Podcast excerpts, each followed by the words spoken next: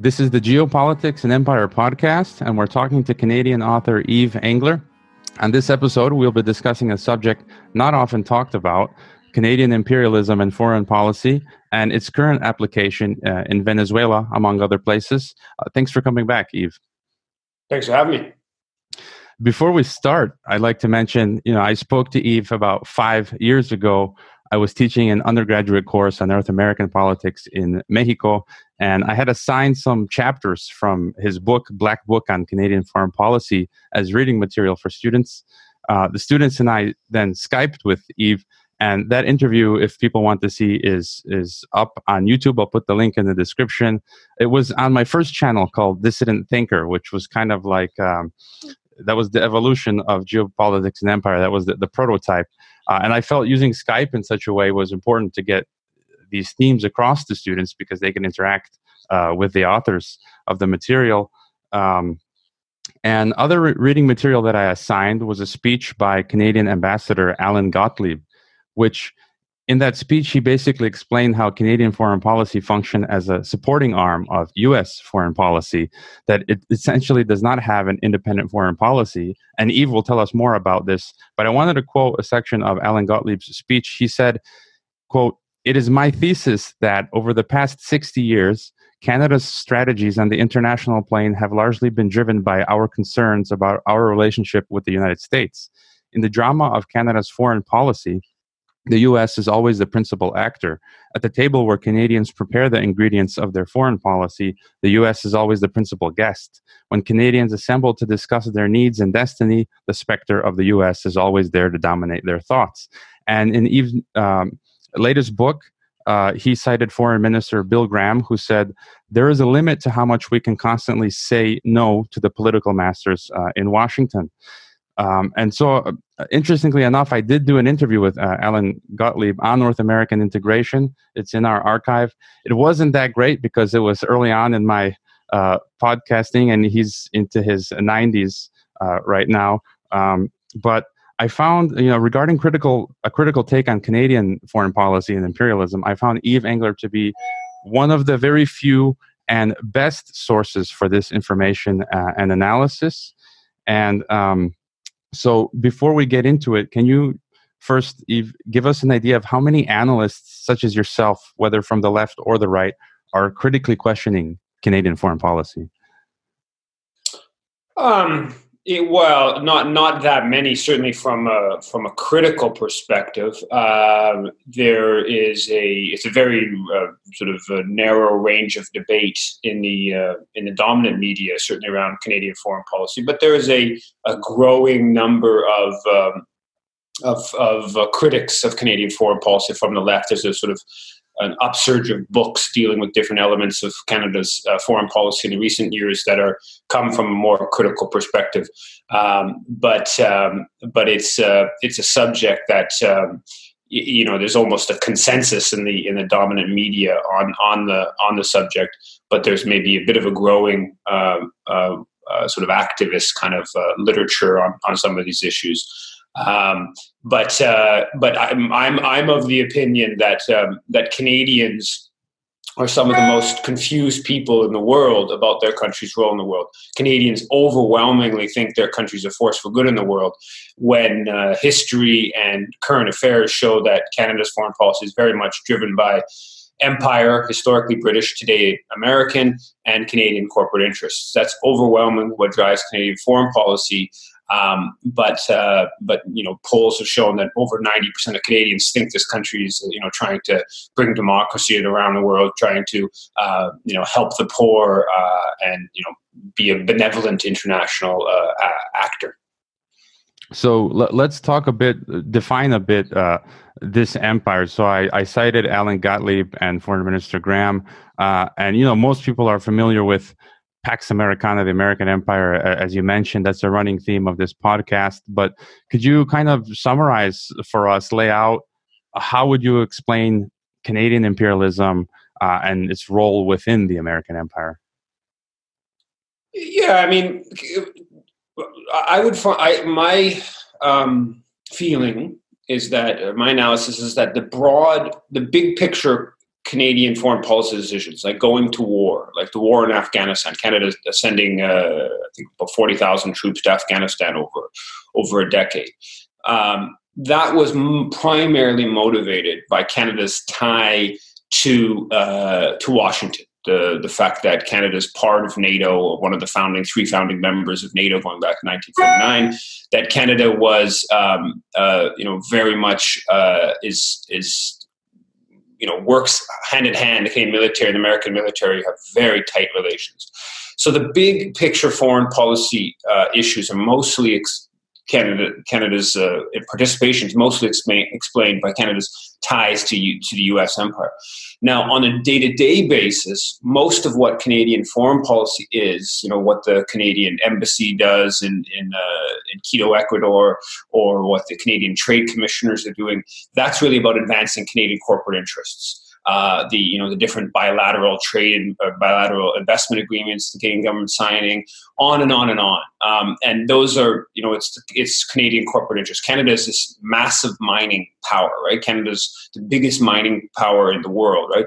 Fifty to seventy five percent of the world's mining companies are either based in, in, in, Canada or listed on Canadian stock exchanges. So, and a very important part of Canadian uh, foreign policy in Africa and Latin America is advancing the interests of Canadian mining companies. Um, so that's, I think, the sort of big picture. And you know, so you take something like Venezuela today, which I think we may go into more detail later on about. Um, it, it's you know, Canada is doing it because uh, Canada is trying to overthrow Venezuela's government because that's something the Trump administration wants. So it's working alongside the Trump administration. But simultaneously, you have uh, major uh, Canadian um, uh, mining interests that are have been hostile to to the Chavez government before Maduro, um, and who want at the massive gold interests uh, um, uh, in in Venezuela. Um, so, uh, so I think that's the, the thrust of what's uh, what's driving uh, Canadian foreign policy. On one hand, empire. Um, supporting American empire, other hand, uh, advancing Canadian corporate interests abroad. And in your book, uh, you, you, talk a lot, a lot, about the history. You go back, you know, about a, a, century in some regards. And could you just briefly mention the, you know, in the 20th century, the, the history of the Canadian uh, imperialism? You know, you mentioned NATO, so th- their role there. And so, can you just give us a few examples of the 20th century how Canada has been um, Canada's backbone of its imperialism? Yeah, well, first of all, we, are going to remember that Canada was uh, a dominion of the British Empire, and it was a dominion of the British Empire that that um, you know was was close to the imperial center in in in in, uh, in London. Uh, so Canada sent troops to the South Africa during the Boer War, the late 1800s, early 1900s. Uh, Canada sent huge numbers of troops to fight during World War One uh, uh, and World War Two. Both of the, all three of those was really very much to support British uh, imperialism. Now, uh, during World War World War Two and after World War Two, Canada begins to shift m- away from its alignment with uh, British imperialism towards U.S. Uh, imperialism. During World War Two, Canada comes out of World War Two quite uh, quite strong. Uh, um, and uh, and so um, it's a major creditor nation, uh, whereas much of Europe is sort of is you know destroyed. Um, um sort of huge debts that are owed to Canada. Uh, Canada's military, the Canadian economy has you know huge uh, military production during World War II. So Canada, Canada's uh, you know kind of quite quite powerful um, at that point, and and in in 1948. Canadian officials with British and American officials are are uh, you know involved in secret meetings to set up NATO, and um, and uh, Ottawa is very much uh, you know right at the core of of of, uh, of uh, global imperialism uh, at, at, that point, and I think that that very much you know continues uh, over the years. Canada sends twenty seven thousand troops to fight in Korea during the early nineteen fifties, terrible war that led to millions and millions of people being killed, um, and and you know Canada provide support, despite there's a lot of mythology in this country, provide support for most um, uh, U.S. Uh, uh, warfare, like for instance Vietnam, uh, Canada provides all kinds of different support for the U.S. war in Vietnam. Even though now Canadian officials try to present Canada have, as having been against the war in Vietnam, which is totally uh, um, ahistorical. Um, and then that basically continues on in you know in the early 1990s. Uh, Canada's have one of the uh, countries that joined with the U.S. in, in the first uh, war against Iraq, uh, the bombing of uh, uh, the former Yugoslavia in 1999, Afghanistan, Haiti overthrows Haiti's elected government in 2004, Canada, the U.S., and France. Um, uh, bombing of Libya in 2011. So, so there's you know many examples of Canadian uh, um, uh, joining U.S.-led wars, uh, and uh, and throughout this time, uh, Canada is you know a, a, a staunch anti-communist country.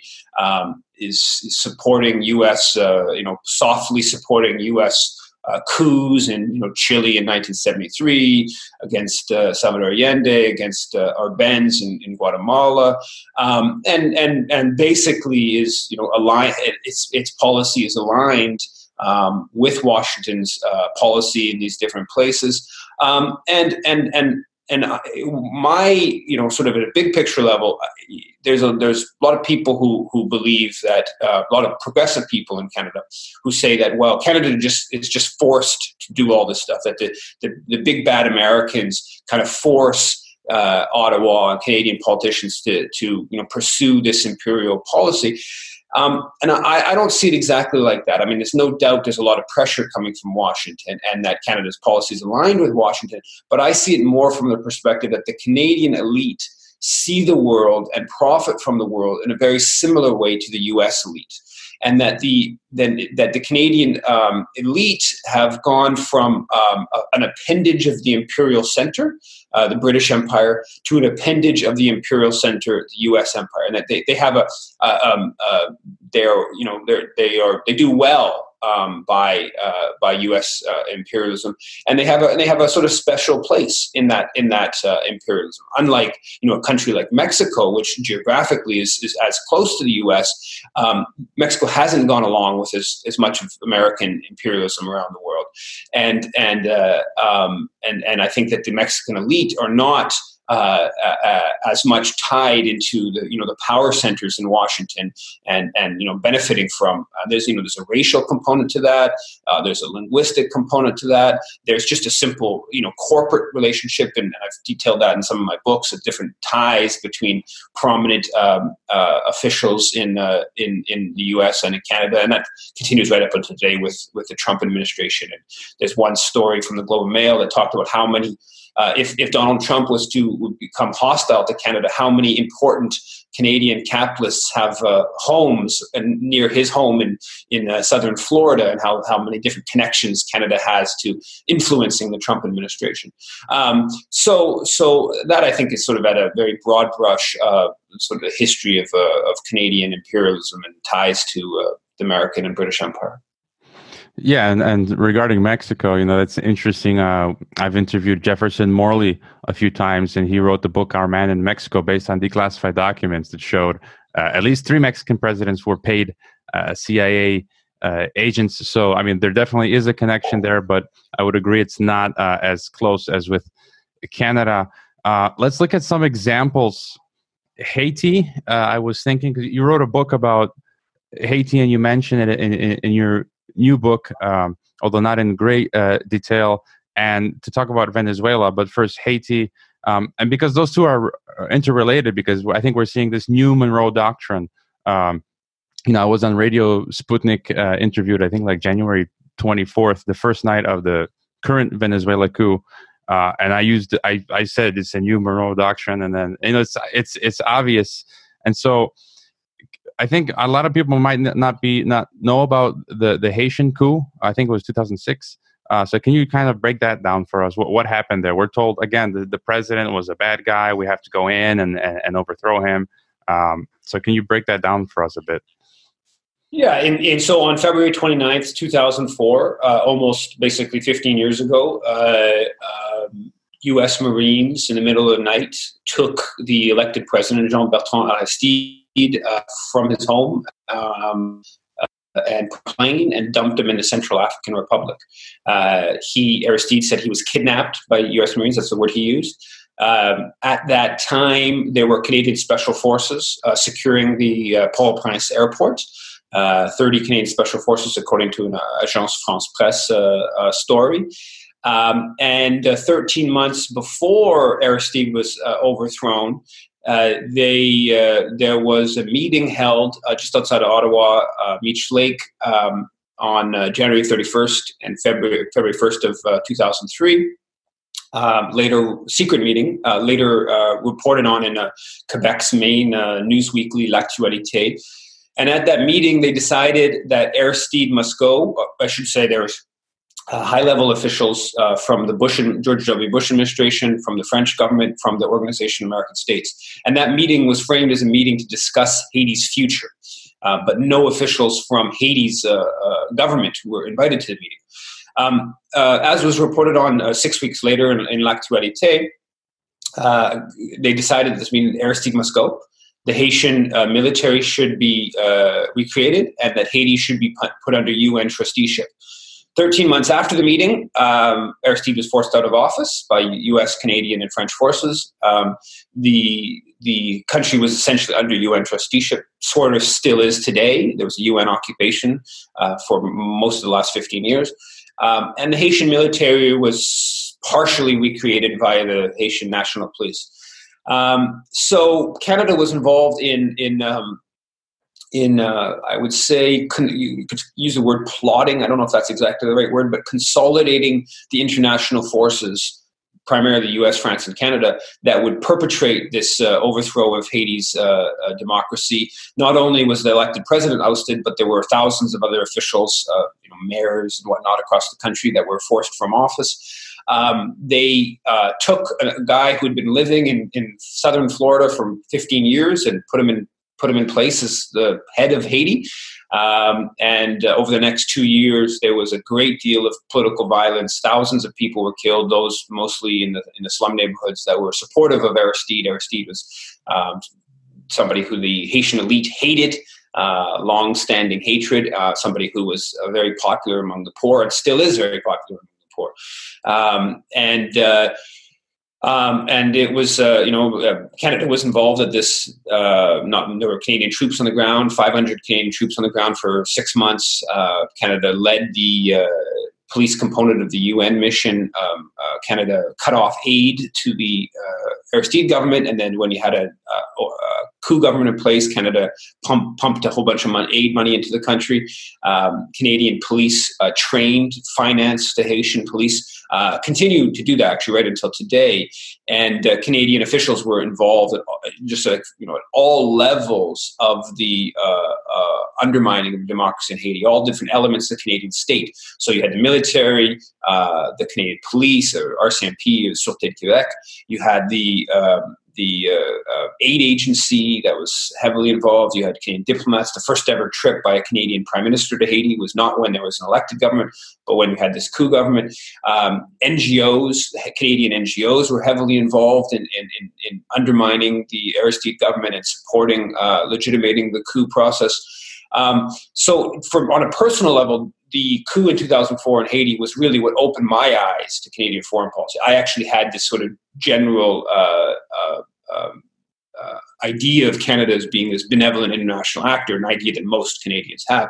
And I was just taken aback by just how um, involved uh, Canada was in this clear, clear uh, uh, imperial crime. Uh, and so, um, and, you know, fast forwarding right up until today with Haiti, uh, you still have a situation where Canada is right at the center of, of undermining the sovereignty in Haiti and, and, and, undermining the will of the majority. Haiti, of course, is a country, incredibly class divided country where there's a just a small elite. Uh, talk about the one percent. It's not even the, you know not the one percent there. It's the point zero zero zero zero one percent that own you know half the country. Uh, very you know ten families basically and um, and the majority, of course, are are uh, uh, in, in uh, abject uh, abject poverty. Um, in recent days and recent weeks, there's been mass protests against this uh, government that has very little legitimacy. And again, Canada has uh, has has been explicitly aligning with this government that has uh, uh, uh, almost no legitimacy. There's a major uh, general strike uh, early part of uh, for much of February, and and Canadian policymakers are very much going to bat for the for the legitimate government that's ninety percent of the country wants wants out. Um, and Canada continues to support the repressive arm of the Haitian state, continues to put all kinds of money into the Haitian police, which have killed dozens and dozens of people in uh, uh, recent efforts to repress the, the popular demonstrations. Um, so really, Canada over the past uh, 15 plus years has been has been aligned with uh, certainly with Washington and also with the very retrograde uh, elements of the Haitian elite against the interests of the majority of the poor. And you know, one of the interests Canada has in Haiti is is a Canadian. Uh, um, uh, uh, t-shirt maker, Gildan Activewear, one of the biggest blank t-shirt makers in the world, they have major sweatshops in Haiti. And uh, you know, one of the things that the Aristide government did was increasing the minimum wage. So any efforts to pay people three dollars a day, that's what we're talking about, going from a dollar and a half a day to three dollars a day. That was uh, that was viewed uh, uh, negatively from the standpoint of Canadian uh, business. Similarly, there's um, significant there are Canadian mining interests that were hostile to the Aristide government that want access to uh, to uh, uh, mineral resources uh, in the country. Um, but uh, but but the, the case of Haiti is really a, a pretty naked example of uh, of Canadian imperialism over the past fifteen years.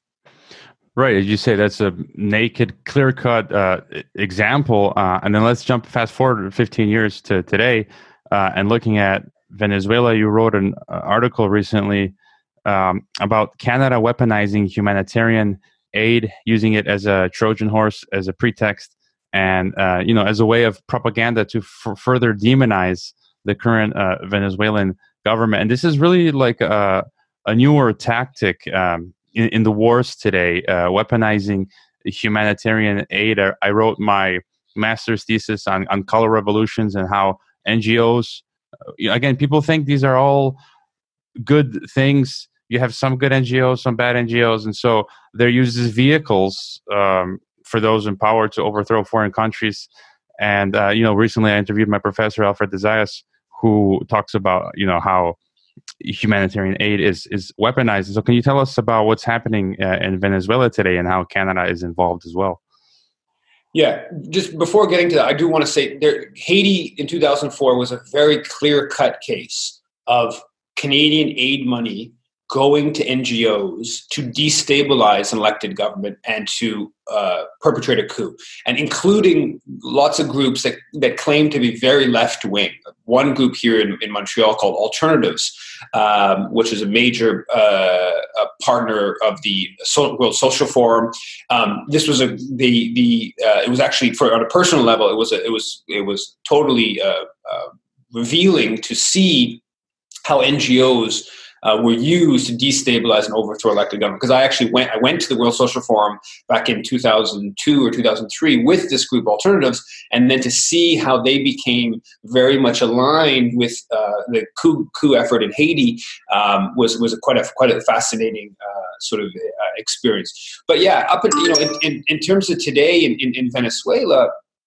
Um, you have uh, Canada's aid money to Venezuela. There's a couple components to it. One is that Canada has been supporting opposition groups in Venezuela for, for more than a decade.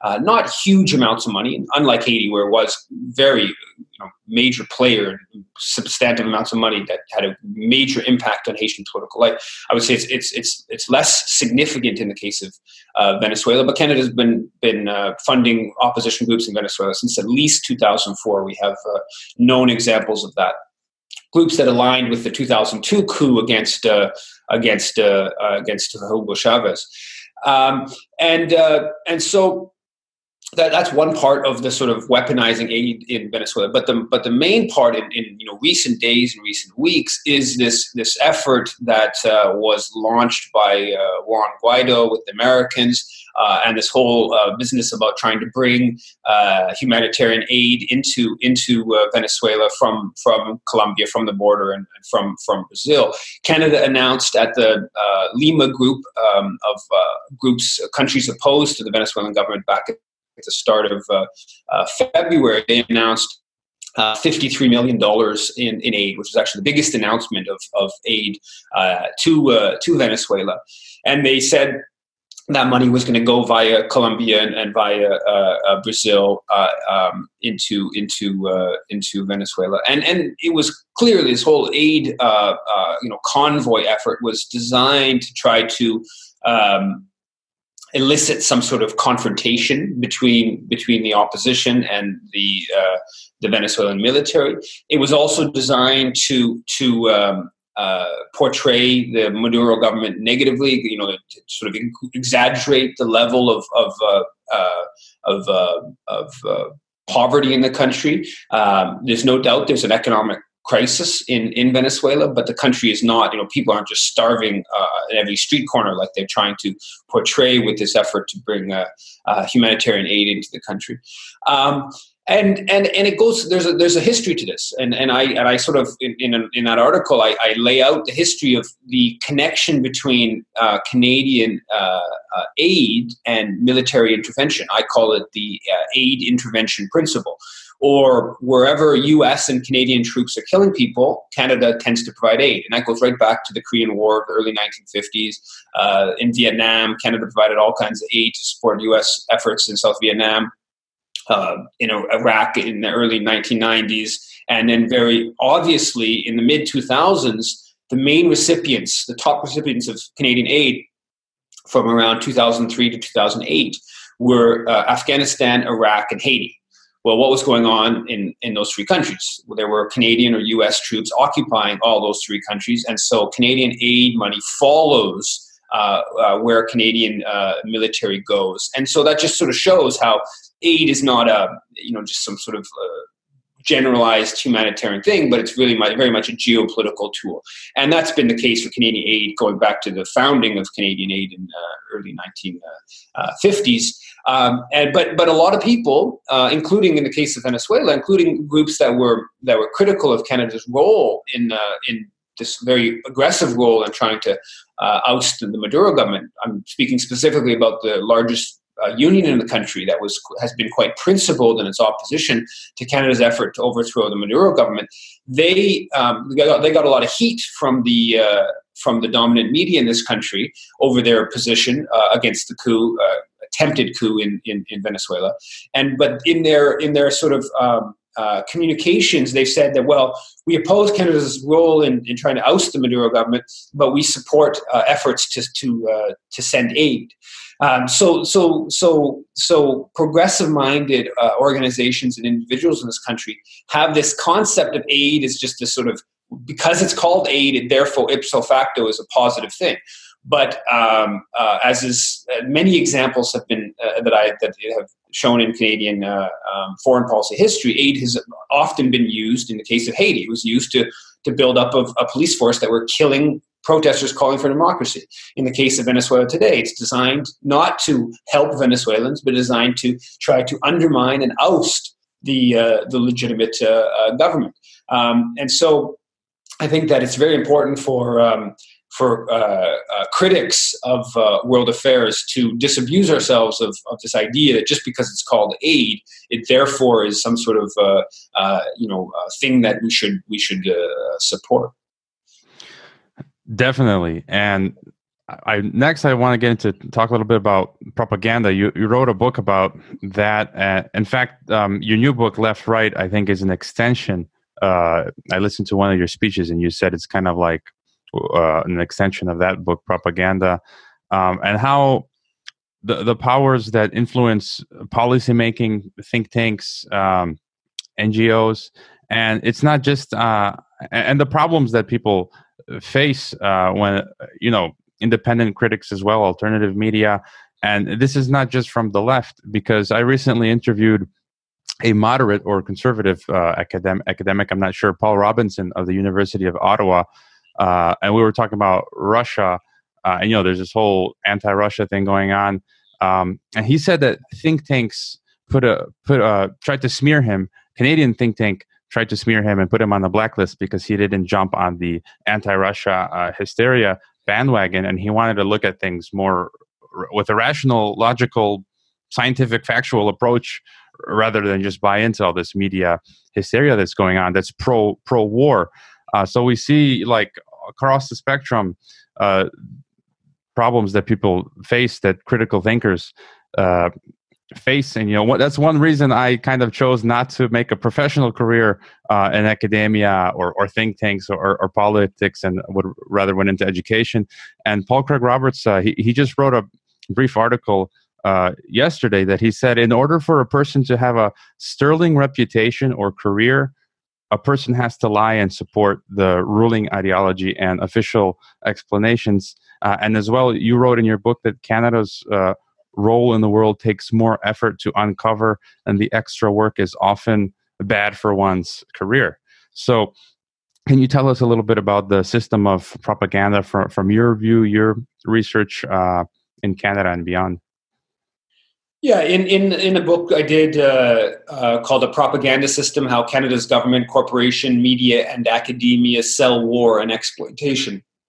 I try to basically uh, explain why 90 plus percent of the population supports, believes that Canada is a force for good in the world and supports, uh, uh, essentially supports Canadian foreign policy.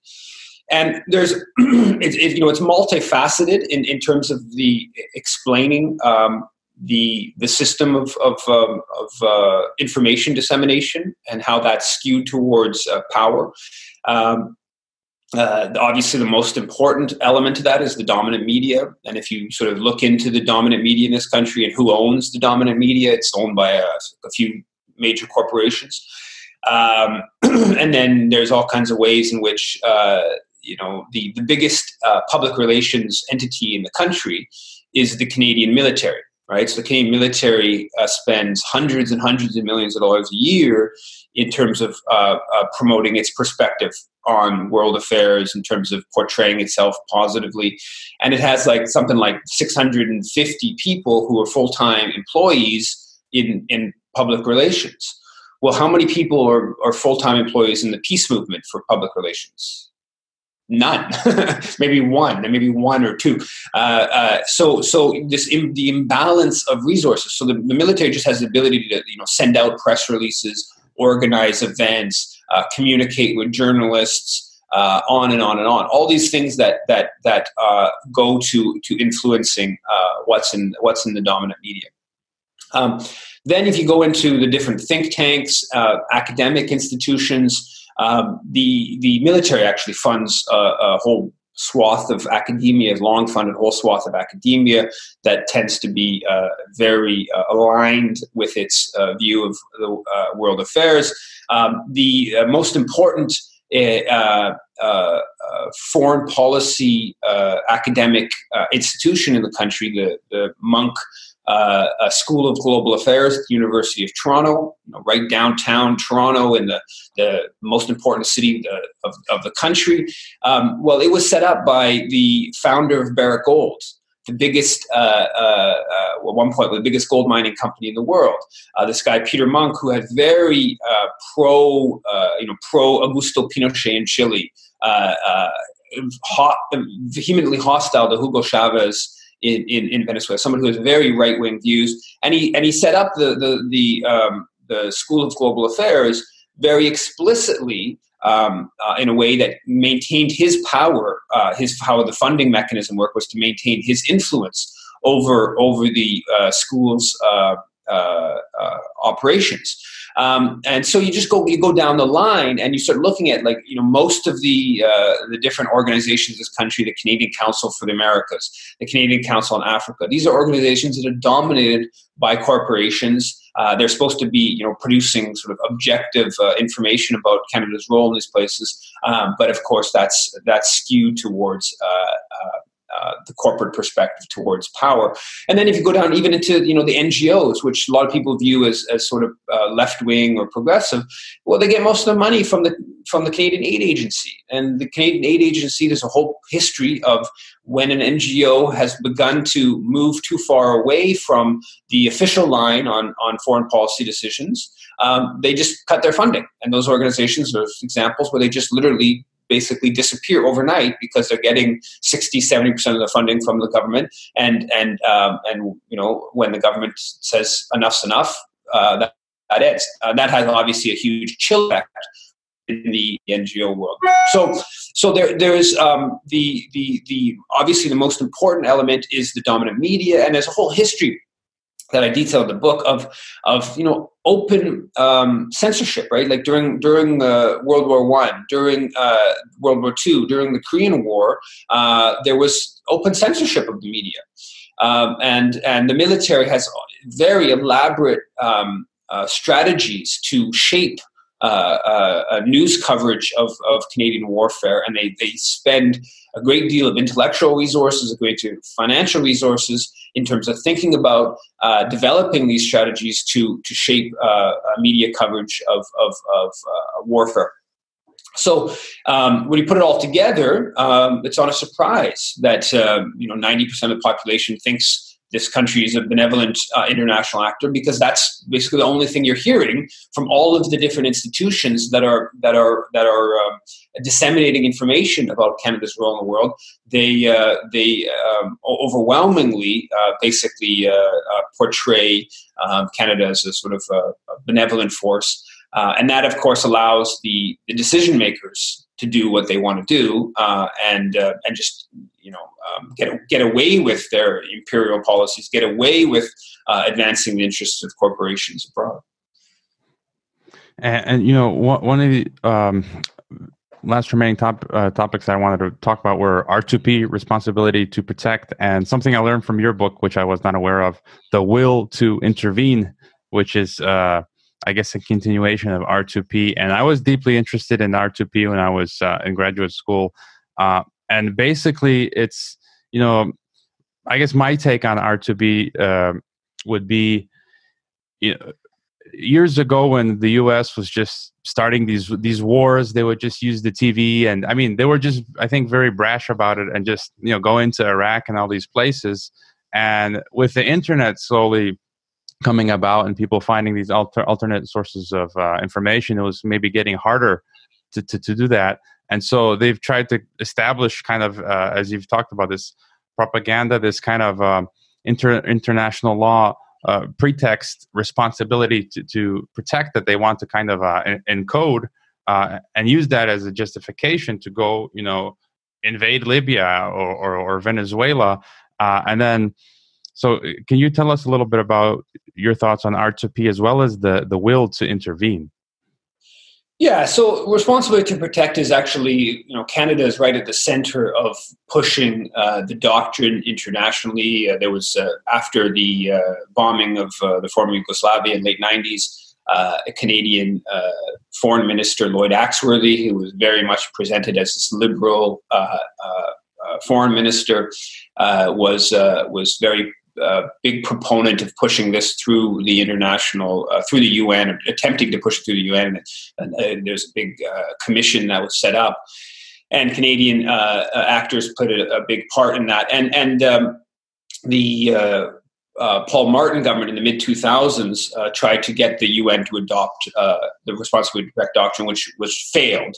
Um, but they they basically what the responsibility direct says is that when there is massive human rights violations taking place somebody taking place somewhere, uh, it's the uh, responsibility to, of the international community to intervene over and above uh, state sovereignty. So it's try to redefine international law um, uh, in that way, and uh, and you know in on in sort of on paper it sort of sounds like not a bad idea. Well you know massive human rights violations. Okay this this uh, amorphous international community will that you know cares about human beings will just intervene to stop the human rights violations in practice what it actually means is it's a tool for the powerful to intervene against the weak no one said okay the us is responsible for hundreds of thousands of deaths in iraq let's send troops into Washington to stop the uh, American killing in Iraq. Um, uh, so now, in Canadian foreign policy, it was cited. The responsibility to protect doctrine was cited, even though it was kind of in its its uh, uh, early phases of being uh, pushed internationally. It was cited to justify Canada's intervention in Haiti in 2004. Uh, that led to thousands of people being killed. It went and took a, already highly impoverished place and made it even more impoverished. Um, but that got cited mostly in sort of private. Uh, uh, there's a number of internal government documents that came out about Canada justif- justifying intervening and overthrowing uh, Aristide's government in 2004, and it got cited in those documents by Canadian diplomats. In 2011, in Libya, it got cited uh, repeatedly in a very public way. Uh, um, people like Lloyd Axworthy, the former Canadian foreign minister, wrote uh, op-eds in the major uh, Canadian papers justifying intervention in, in Libya uh, via the responsibility to protect. Now, what happened in Libya? Of course, uh, uh, seven, eight years later, and and Lib- Libya, you know, thousands, probably tens of thousands of people have been killed. The country continues to be divided. Uh, there continue to be dozens, hundreds, probably, of different sort of armed factions. Um, uh, you went from you know a country that had fairly high standards of education and, and uh, social services to a lot of that just being completely destroyed. So the responsibility to protect and this whole sort of humanitarian cover, um, it just you know it's a total it's a farce. It just led to you know the humanitarian uh, uh, crisis really.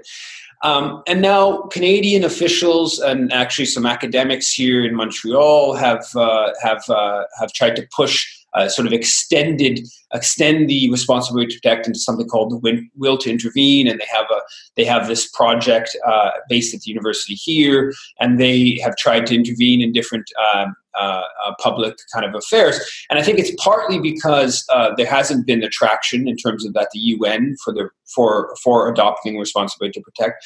And it's partly that these these uh, doctrines they they like to have them just kind of floating around because they become uh, useful in times when they decide that they you know want to get rid of a government somewhere. And and um, the, uh, the Financial Times about five six months ago had a um, I think it may have been the head of the Organization of American States uh, Luis Almagro had an op-ed in the Financial Times uh, basically calling for the responsibility to protect to be to be uh, adopted in Venezuela to to justify overthrowing um, uh, the Nicolas Maduro government uh, uh, there. So these so these doctrines become um, you know sort of these yeah these academics who spend their time putting forward these things these doctrines that will then you know the, the politicians and the and the decision makers will will pick up on when they decide that some government uh, is is no longer to their liking and that they should they should uh, um, uh, get rid of him. But it, this, the responsibility to protect really aligns with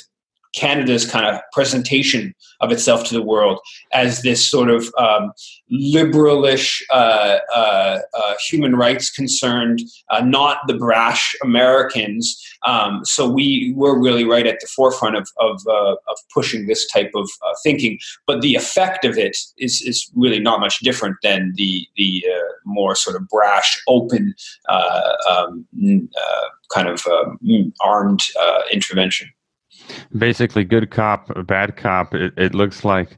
Um, you know in, in the conclusion uh, of your book one of the conclusions you come to which i, I would agree with is that a more um, fairer or justice centered foreign policy would take uh, decades uh, to form. And i guess it would have to happen first in washington before uh, it happened in ottawa uh, I mean, I would agree with you because this has gone on for over half a century, for a century now in, in the U.S., and it would take the institutions are there. In the U.S., we do see a lot of the institutions uh, rotting, and I think we're going to see some kind of new order. The Bretton Woods institutions are are slowly falling apart. Russia and China are, are rising, and so I think this is a time of historical, tectonic, geopolitical change and, and, and shift. And so, if you want to comment. Uh, uh, uh, anything else you, you would want to leave us with? Yeah, well, picking up on that, I mean, I, I, think that we we are active agents, right? You know, there, there are these powerful institutional structures that that um, that uh, you know justify these policies that push uh, these sort of uh, anti-human, uh, uh anti-democratic, imperialist kind of policies. Um, but but there is some there is power. We do have power um, uh, now. Uh, it, what we need to we need to activate that power as as individuals and uh, obviously the first step of that is always trying to figure out what's happening trying to trying to understand what's actually going on so first step of that is is a sort of information thing but then it's a you know taking action and and uh, i'm i'm of the opinion that yes uh, there are very powerful uh, structures that were it's to to articulate a more just Canadian foreign policy, and and and that obviously has to happen in alignment with people in the U.S. demanding a more just uh, a foreign policy in their country. Uh, it has to happen in alignment with people around the world saying, "Hey, we are part of. We're all in this together at a certain level, at least." Uh, and developing internationalism and saying, "Hey, this whole structure of of uh, allowing uh, the you know our elites to uh, to determine what happens around the world that that we don't you know we reject that we we have more there's more interest between the majority of the population in Canada with the majority of the population in I don't know Ecuador than there is with with the you know the the the one percent within our within our country. Um, there's also I think a, a, need to break down the idea you know certain elements the, the, the negative elements of nationalism certainly within within Canada within the U.S. Um, but I, you know, I'm I'm I'm uh, I'm not hopeful that that you're going to have, as you mentioned, uh, uh, you're not going to have a just Canadian foreign policy in a year or in five years. You're just going to elect a new government and you're going to have a just foreign policy. I'm not hopeful that that's going to happen, but I am uh, optimistic that we can uh, and and to some extent have broken down um, uh, some of the injustices of Canadian foreign policy, and that we have the power. Certainly, things like the internet uh, enable us to to to you know, understand what's happening in a way that that is quite uh, unique from a historical perspective. Um, so, uh, you know, I'm I'm I'm uh, I'm I'm engaged with you know activism on these issues beyond just uh, you know uh, trying to write about and, and, criticize the issues. Engaged with different uh, uh anti-war organizations, uh, um, uh, international solidarity organizations, and I invite people to wherever they live to try to get engaged with those types of organizations. Before I, ask you my last question about your sites, and I think you had this new organization you talk about in your book completely off topic. Um, uh, Justin Trudeau, Canadian Prime Minister, has been caught in this corruption scandal, and some are saying he's finished just briefly in passing. Do you think uh, anything's going to happen that he'll just the status quo will continue, or he'll be forced to resign? I don't think he'll be forced to resign, but he's clearly been politically, seriously politically weakened. Um, this, this, this, what's framed as just a corruption scandal is this, is this, is an indication of how powerful the corporate lobby is in, in Ottawa, and it's specifically around this Canada's leading disaster capitalist corporation, SNC Lavalin, um, and uh, and uh, and it's uh, it's right at the heart of Canadian foreign policy. And the media has largely ignored that question uh, and has focused it on the very narrow of the uh, of the government's intervention in terms of on behalf of SNC Lavalin. But it's really a sign, uh, really a story about corporate power in, in Ottawa and should be a story about about Canadian foreign policy. But no, Justin Trudeau probably he's been weakened by it, but he probably won't uh, won't even his elections coming up in five or six months all right. And if you can tell us uh, the best places where people can uh, support you, follow you, uh, I believe your website, yvesengler.com, uh, and something you talked about at the book that you're creating something new, foreignpolicy.ca. Yeah, so people can uh, uh, check out my stuff at uh, yvesengler.com. Um, one of the things that I'm, uh, as a long term uh, political project, is try to set up this uh, uh, hub of critical information on Canadian foreign policy called the Canadian Foreign Policy Institute. The, website is up at foreignpolicy.ca. It has you know a list of the best books on Canadian foreign policy. It has an archive of articles on Canadian foreign policy. It's basically an attempt um, you know, it has potential to become a you know a full fledged uh, uh, critical uh, foreign policy think tank that you know produces reports and has chapters across the country and stuff like that. But initially, what it is is just a a trying to bring together uh, critical information on Canadian foreign policy, a hub of some of the critical information, uh, uh, because so much of the battle is is, is, is an information battle. All right. I hope people check that out. I will. Uh, I just learned about it because I just finished reading uh, your book today. Thank you, Yves Engler, for coming on again uh, after five years. People should check out those websites. Uh, you are one of the few critical analysts of Canadian foreign policy uh, and empire up north there. A very valuable resource, and I recommend people check out the books The Black Book of Canadian Foreign Policy, Canada and Africa, Canada and Haiti, The Ugly Canadian, Stephen Harper and the latest book, Left Right Marching to the Beat of Imperial Canada. Thanks again, Yves. Thanks for having me. I hope you enjoyed this Geopolitics and Empire podcast and interview. I would like to remind you that our website is geopoliticsandempire.com, and you can sign up for our mailing list that goes out each weekend with the latest podcast and a long collection of important news headlines. It's good to sign up for the newsletter in case we experience censorship and deplatforming. You can help the Geopolitics and Empire podcast by subscribing to and interacting with all of our channels such as YouTube, Twitter, Facebook, Gab, Minds, and Steemit. You can also help us by leaving a rating and review on your favorite podcast platforms such as iTunes, Castbox, Stitcher, Spreaker, and so on. Finally, if you value our work and our mission and would like to see us continue interviewing experts from across the political spectrum, please consider leaving a one time donation via PayPal or Bitcoin or becoming a regular monthly supporter on our Patreon. All the links can be found on geopoliticsandempire.com. Thanks for listening.